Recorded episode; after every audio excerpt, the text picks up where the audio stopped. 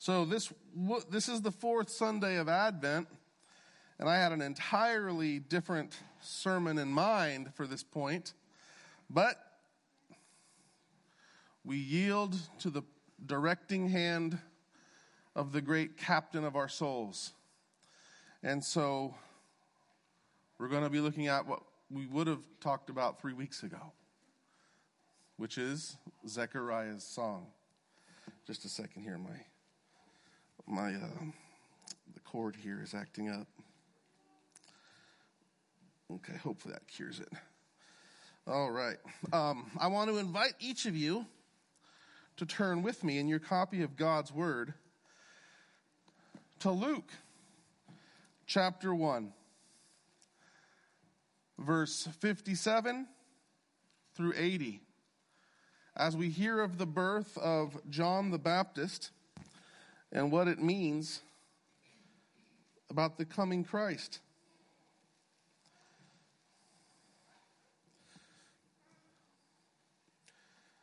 Verse 57. Now the time came for Elizabeth to give birth, and she bore a son. And her neighbors and relatives heard that the Lord had shown great mercy to her, and they rejoiced with her. And on the eighth day they came to circumcise the child. And they would have called him Zechariah after his father.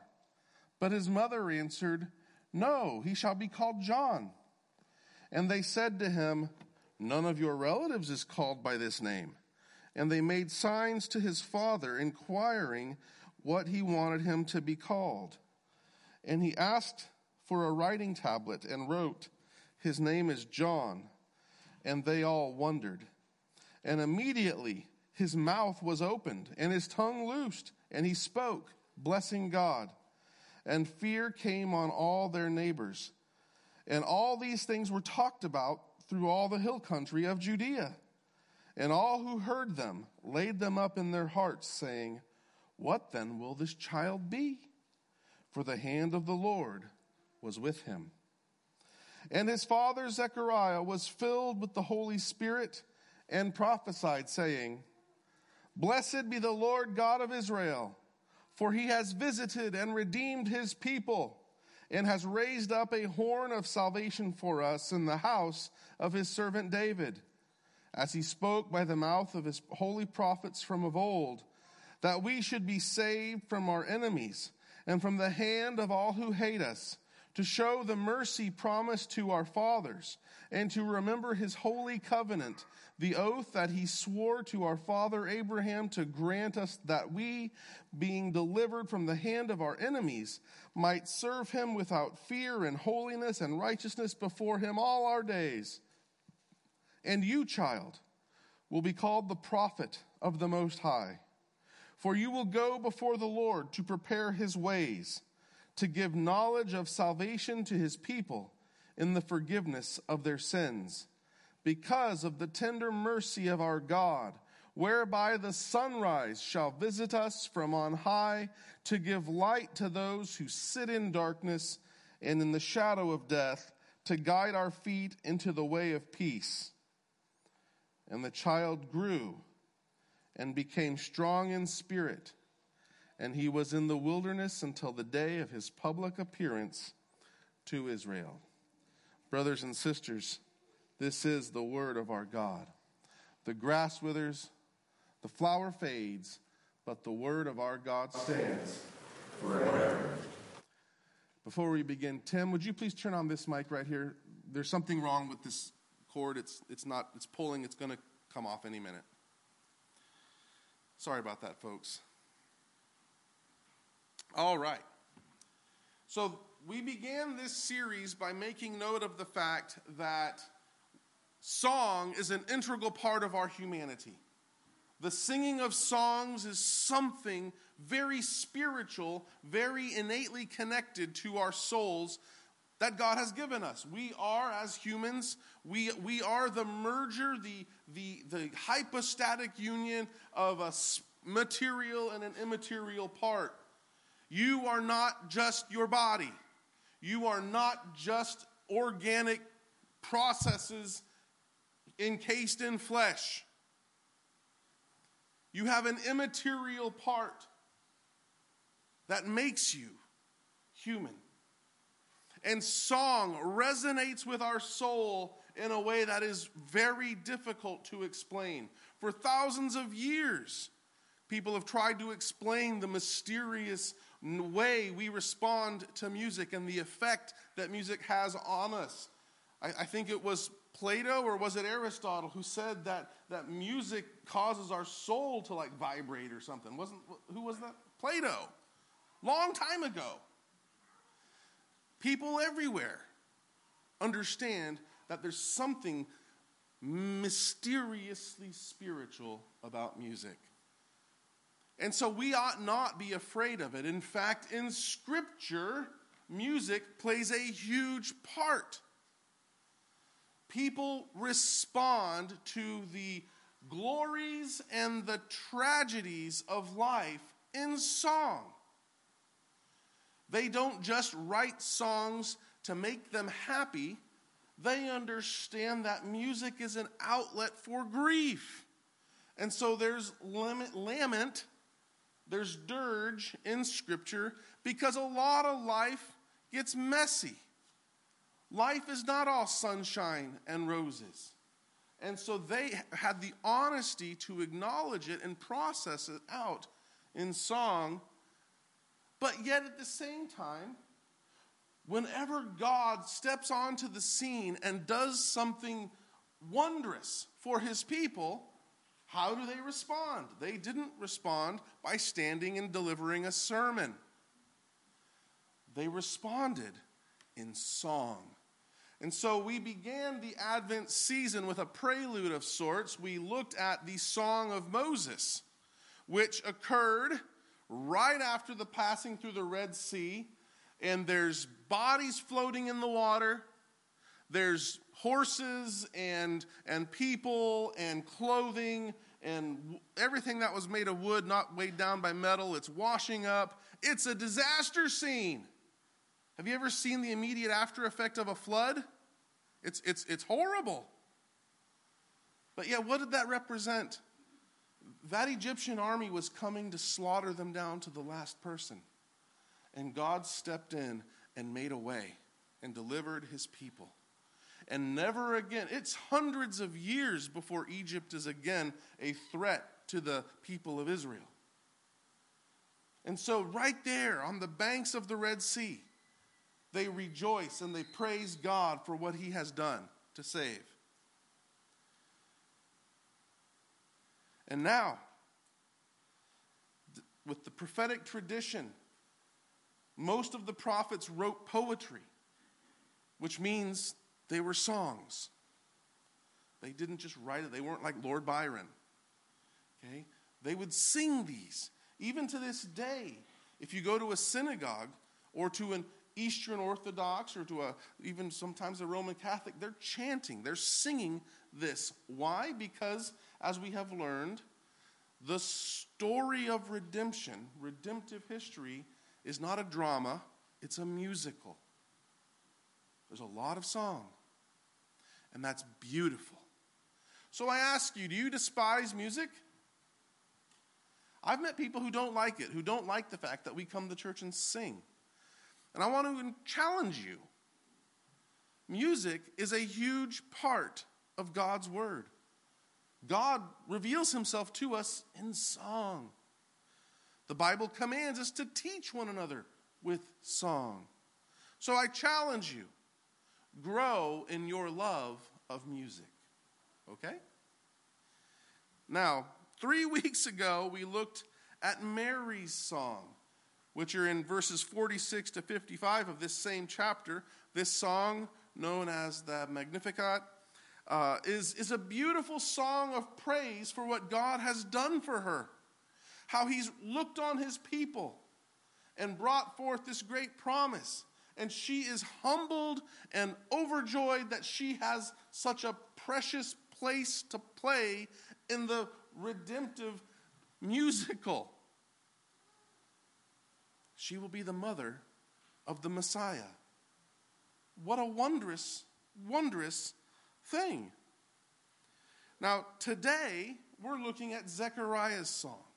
This is the second song that gets sung surrounding the coming of the Savior. And really, these verses that we read here, when we started at verse 57, were really at the conclusion of a story that began back in verse 5. If you've read Luke chapter 1, you know that it begins in Luke chapter 1, verse 5. Now there was, and it tells the story of this old man.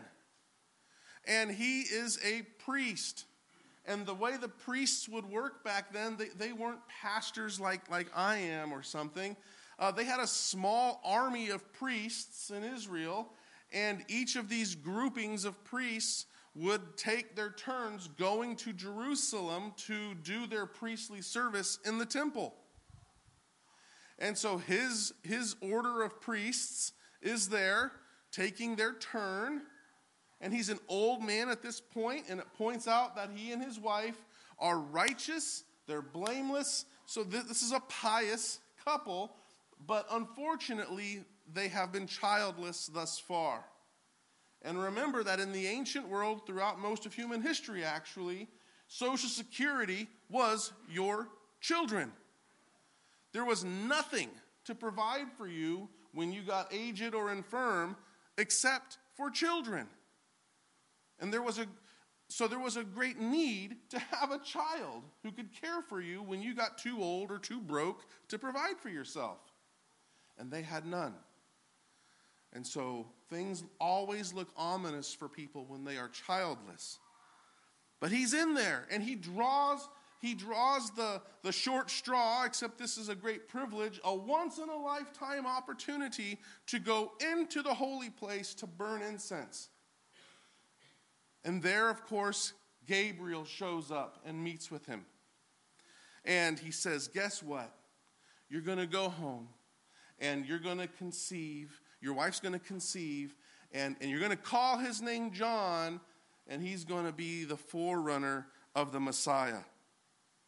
Now, his name, John, means God is gracious. Now, if this is a little side note, if you look throughout most of the Old Testament prophets, most of the time their name, there's a correlation between their meaning of their name and their message. Now, God is gracious which is what John means, is a remarkable testimony about God, considering what is the message of John. Repent. That's, his, that's a one word summary of his message. Repent.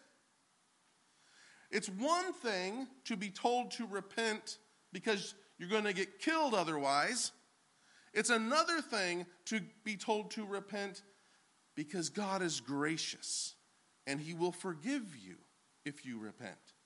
So the command to repent is sort of predicated upon the fact that God is gracious, and this truth is revealed even in the name that he is that Zechariah is instructed to give this forthcoming child. And then remarkably in verse 18, so the angel stands there and tells them all this. He tells them, We're what the name, how it's going to happen. And what does Zechariah say in verse 18? How, how do I know this is true? Like, and, and Gabriel's response I'm Gabriel, and I stand in the presence of the Lord. In other words, what? How often do angels show up and talk to you? You know? what on earth? So, Zechariah's statement is one of disbelief. His statement is a little different than what Mary says when she's told that she's going to bear a child. She goes, "How is this to be since I'm a since I'm a virgin?" Hers is a question, as a question of confusion. Like, you know, I, I'm only a young teenager, but I understand how this works, and I'm young and I'm a virgin and I'm not married, so how, how am I going to bear a child? Well, in this case, he just doesn't really believe. And so the angel says, You didn't believe me, so you're going to be mute from this day until the child is born. Mm. Now, fast forward to verse 62 here, and it says that the people want to name the child after Zechariah, and, and Elizabeth says, No, no, no, we got to name him John. And they're like, uh, That's not how it works here. How it works here is you, you name the kid after one of your ancestors. That's how you do it. And there's no one named John on your family line, so this doesn't sound right. And so they look to, they make, it says they make signs to Zechariah. Now that's interesting. They make signs to him. Does that mean he was deaf too? Does that mean that when the angel told him, You will be silent, that you will be in silence? So he could neither speak nor hear?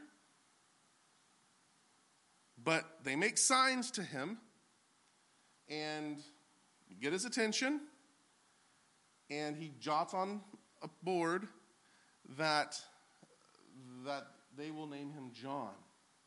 And as soon as he does that, his tongue is loosed and he's able to praise God. And everybody around there goes, This isn't how it normally works. What on earth? And that's why everyone's like, What kind of child will this be? And then the idea is that verse 67 takes place right there. So immediately, Zechariah's tongue is loosed. And this song shows that Zechariah had spent the nine months before not just stewing, that he was struck mute and possibly deaf. He existed in silence, but in the quiet of his own thoughts and in his own heart, God was using this discipline as a means of grace. And so Zechariah comes out the other end of this trial, being mute and likely deaf for nine months. And the first words out of his mouth are a song of praise for what God has done and is doing. This song is a song not of praise for what God has done for him personally, the way Mary's song is and the way Simeon's song is. This song is a, is a testimony of praise to God's saving work in history. So we realize that Zechariah had done some reflection on these nine months. And he's reflecting on the fact that God has made a promise, which is predicated upon God having a purpose, which results in God making provision. So that whole long introduction gets us to now where we're going to have three points. Some of you love three points, and I don't always do three points. But this sermon, in this text, we see God's promise, God's purpose, and God's provision. First, let's look at God's promise. Zechariah, he's a priest, and he's had nine months of silence to think. And so in his song, he makes reference to the three great covenants that God has made with his people. He references David in verse 69. He references the mercy promised to the fathers. That's a reference to Sinai in verse 72. And then, of course, he makes reference to Abraham in 73. Okay, so God's covenant promises thousands of years of covenant promises on the line, he recalls it. And he understands that God's promise is the thing that has provided hope and consolation for the people of God despite all the subsequent and ensuing trials and difficulties.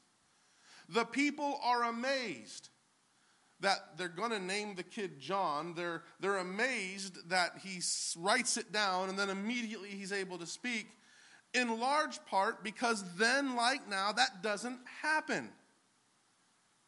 You read the Bible and you think that everyone is just walking around experiencing and seeing miracles. It had been hundreds of years since a prophet had shown up in Israel hundreds of years, twice as, almost twice as long as the U.S. is old.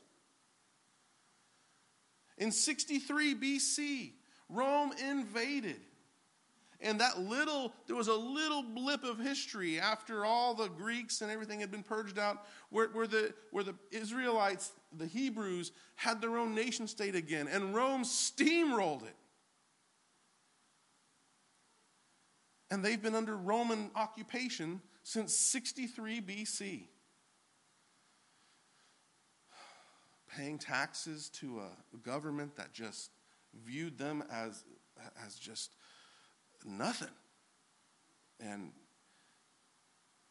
God's hope, or the hope that they had in God's promise, even though all hope seems to have failed, He remembers it and He recalls it. And He's able to bring it to mind and praise God for His consistent stream of steady promise. Abraham, Israel, Abraham, David, Israel, Abraham. He goes further and further back in time to recall that this has been a plan from the beginning. When God made a promise, it wasn't just some happen chance thing. There's been a steady plan backing up. Now, I want you to think about this for a second. Here we are, 2,000 years. We're about 2,000 years from the, from, from the crucifixion of Jesus, just a few years shy. It's easy to think that God's maybe tuned out, that he's busy watching the other channel, that he's preoccupied with heavenly drama and he's forgotten about us or something. His promise, his covenant promise by which he has bound himself to us, is always on his mind. You are always before his eyes. He has not forgotten you, nor has he forsaken you.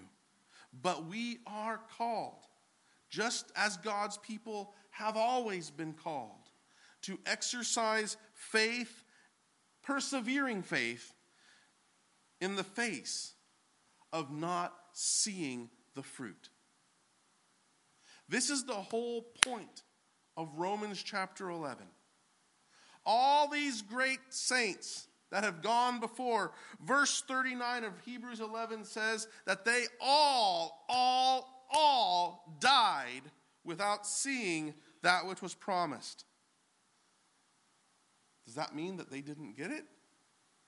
Of course not. You see, the problem that they had to persevere through is the problem that we have to persevere through, and that is this. We are so tempted to think that this life is all there is.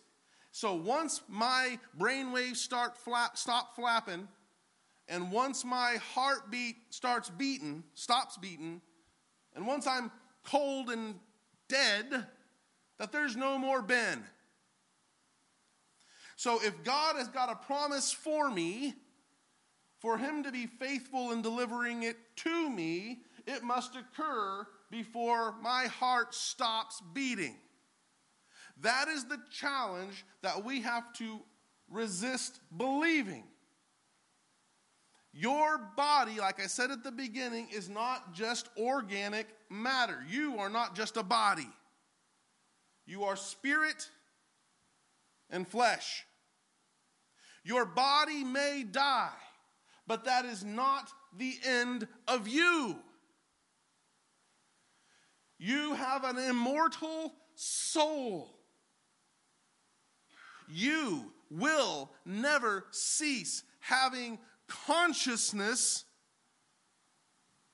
because you live forever. And in the final day, your body will be raised.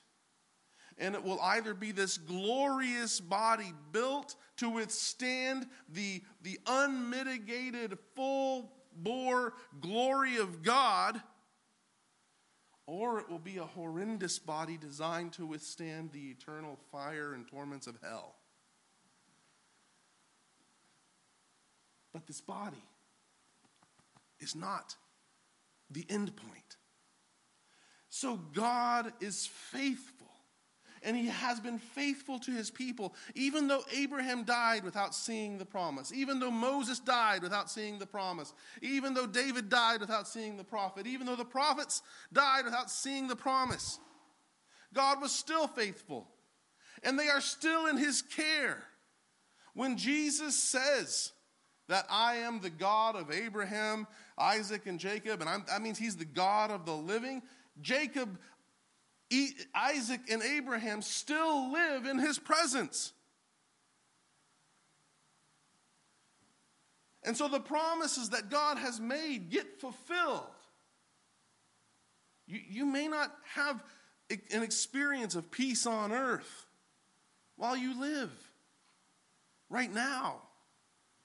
But the day is coming. Your body will be raised, and everything that God has promised will, in fact, be given. And so Zechariah praises God for this.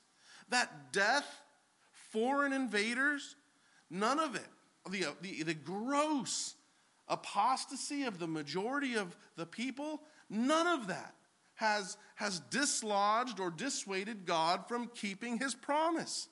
He is faithful. So, in the midst of, of your shattered dreams and your frustrations, whether they're big life narratives that you're just kind of frustrated about, or maybe it's just the very local, immediate, I'm frustrated because COVID and all the restrictions have made my Christmas celebrations not possible, whatever it is. Hold on. Hope. Persevere in faith, knowing that God has not abandoned you and you will get every good thing. But second, God's promise is predicated upon his purpose. Now, what is God's purpose here? Well, God's purpose has been revealed singularly since the fall, and that is to see his image restored, to see a humanity in place to be his true image, a people after God's likeness and heart, to do what Adam did not do, to be what Adam rejected. A renewed humanity now, that theme runs consistent throughout the Old Testament. You see it regularly, which is why the people of God are consistently referred to by God as a people called out for my own possession. They're a people for Himself that He's laying claim to so they can be His proper deputies in the world. And we see it here after all the praise, after all the wondrous acts of redemption that God is going to do, that Zechariah talks about, he says in verse 74 and 75, he's doing all of this that we, being delivered from the hand of our enemies, we might serve him without fear, in holiness and in righteousness all our days. There's a reason why Hebrews 2 8 and 9 talks about God's grace saving us by faith and not from works that no one can boast. But then verse 10 talks about all the good works that God created us to do. We were made to be God's righteous ambassadors on the earth. That's his purpose. He is redeeming a people to reflect his glory throughout the earth. And so Zechariah praises God for three things. And what's interesting here is the birth of Jesus is still about three months away. But the, the, he learned a lesson from that angel. The angel shows up and tells him what will be, and he scratches his head. How do I know this is true? Well, he's learned a little bit. So now he understands that the birth of his son John is itself testimony to the veracity, the truthfulness of what the angel said about the coming Messiah who will come right after.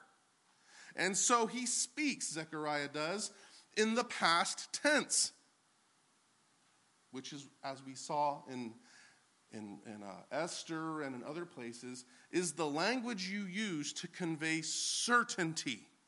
You speak of a future thing as having happened already to convey the certainty of it. And what does he say? That the Lord has visited his people.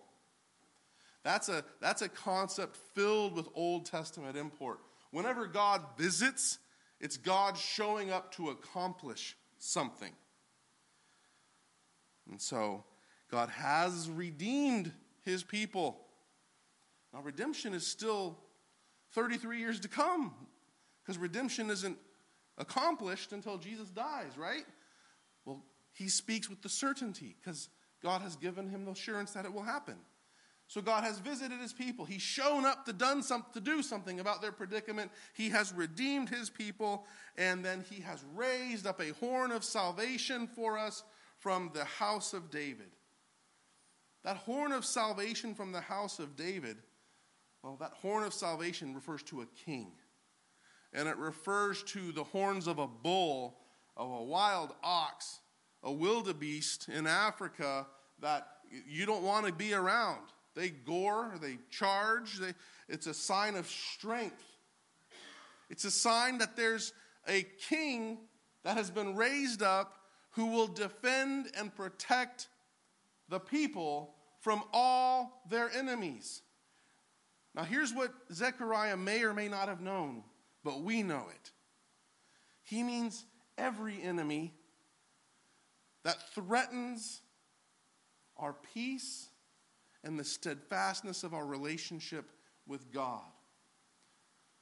So there are the physical threats to our peace and security, but there's also the spiritual forces and sin itself that serve as our greatest enemies. So, this purpose, redeeming a people for God's use as his emissaries, a people in which God can delight, a people who will delight in God. That's God's purpose. And so he's made a provision, which is point three. This whole song, 68 to 80, what is that? 12 verses? 13 verses? Two of them are about John.